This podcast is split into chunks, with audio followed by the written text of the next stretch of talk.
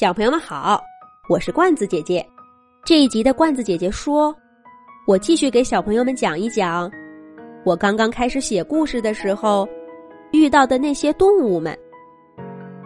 喵喵，你写的故事太烂了。波耳朵小黑像是鼓足了好大的勇气才说了这么句话。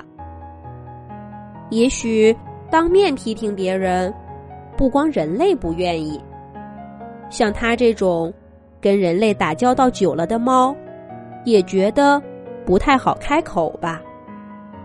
可一旦说出来，火耳朵小黑也就打开了话匣子。喵喵，你写的那根本就不是大家真实的生活。那只叫绿翅膀的喜鹊，人家正因为第一窝蛋被偷走了，伤心的不行。你可好，给人家编了个好妈妈的故事，这不是这不是在提醒人家的伤心事儿吗？还有，红嘴蓝雀怎么可能跟白吉灵是好朋友呢？他们前几天才因为抢地盘打了一架，就在你楼下的山坡上，你没听到吗？还有还有，不要总是写什么小松鼠跟小麻雀是好朋友。只要是在树上做窝的鸟，没谁能跟松鼠做好朋友。尤其是春天，你以为那些小松鼠是长尾巴的小可爱，他们其实还是偷鸟蛋的小贼呢。喜鹊绿翅膀那窝蛋，搞不好就是他们偷的。包括我，你别看我现在只吃猫粮罐头，那些鸟还是防着我。因为我们猫是食肉动物，懂不懂？我看着豁耳朵小黑滔滔不绝的样子，他说的那些动物真的就是我认识的那些吗？怎么这些故事我都不知道呢？火耳朵小黑似乎看出来我在想什么，一副恨铁不成钢的样子说，喵喵，要观察观察，你当我每天趴在这儿就只是在睡大觉吗？不是，我说大话。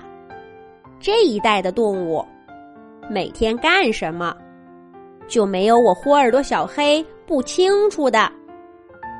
我挠着脑袋问豁耳朵小黑，可是我也观察呀，我每天早上都绕着校园走一圈儿，我怎么就不知道你说的这些？豁耳朵小黑白了我一眼，傲慢地说，喵，你那也叫观察，你那叫，用你们人类的话怎么说的？骑着大马去市场上看花。我说道，那叫走马观花。豁耳朵小黑点点头说，喵，就是这个词，以前一个中文系的学生教我的。骑着马走得多快呀，能看清楚吗？你虽然没骑马，可看的也不认真。你们人类呀，就是书上东西懂得太多，对大自然的观察太少。得，火耳朵小黑还教训起我了，可我不得不承认，他说的挺对的。我每天在校园里散步，虽然有时候也跟动物们打招呼，但大部分的时间还是在想我的功课。如果说认真观察过什么动物，那就只有豁耳朵小黑了。还是上次因为跳蚤的事儿去跟他理论。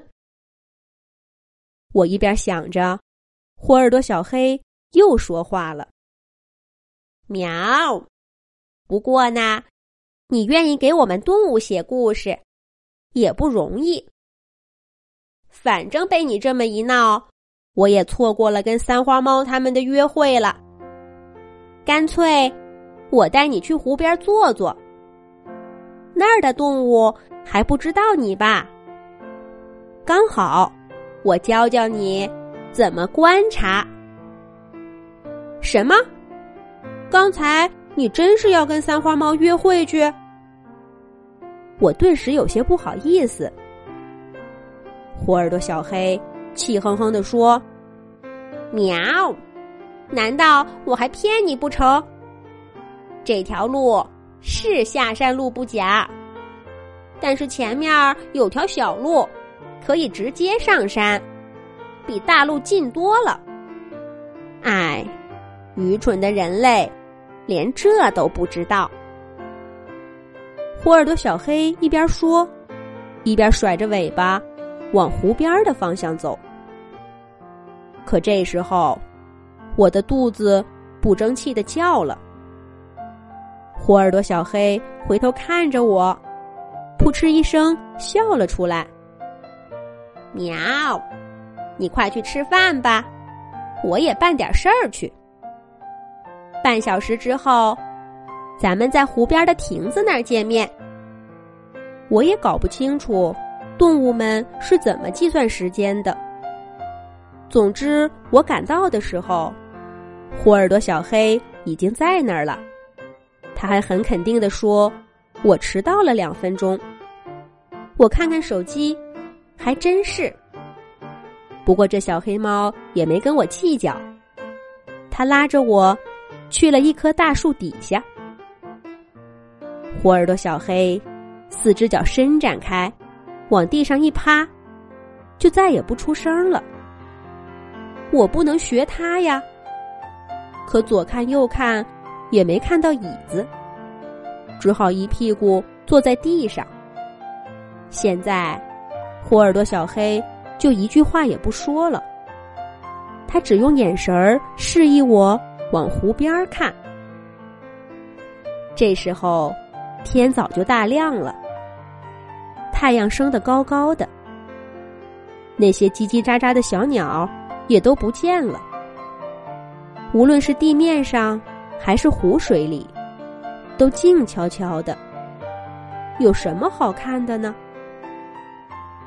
我也就安静了五分钟，就不耐烦地看着火耳朵小黑。可他已经连眼睛都闭上了。好啊，让我在这傻坐着，他倒睡上觉了。我刚想表达我的不满，火耳朵小黑忽然轻轻碰碰我，然后把爪爪伸向了不远处的草丛。我顺着他指的方向一看，只见一只小蜥蜴慢悠悠地爬了出来，小脑袋左右摇晃，警惕地看着四周。不一会儿，一只小青蛙从另一片草丛里蹦出来，它站在小蜥蜴面前，呱地叫了一声，然后两个小脑袋凑到一块儿，叽叽咕咕说了半天，又咯咯咯地笑了一阵子，才各自回去了。原来他们俩是好朋友。我正想看看他们又去哪儿了，火耳朵小黑贴在我耳边悄悄地说：“喵，别看啦，小蜥蜴回家带孩子去啦，青蛙去游泳了，你看，在那儿呢。”火耳朵小黑往水面上一指，可不是嘛，这么一会儿功夫，小青蛙竟然都快游到湖心了。它旁边是几只乌龟，我以前只见过它们懒洋洋地趴在石头上晒太阳，竟不知道他们游得这么快。整整一个上午，我都跟豁耳朵小黑待在湖边儿。我看到了躲在树丛里睡觉的夜鹭，看到了翠鸟捉鱼，还听到了蚂蚱夫妇商量搬家的事情。那真是一个全新的动物世界。等我回到宿舍，打开电脑，才知道自己从前写的有多烂。难怪动物们都不喜欢。不过临别的时候，豁耳朵小黑也鼓励了我。他说很难见到愿意给动物们写故事的人，让我继续努力，有什么需要帮助的可以找他。可是我真能写出让动物们满意的故事吗？小朋友们觉得呢？下一集罐子姐姐接着讲。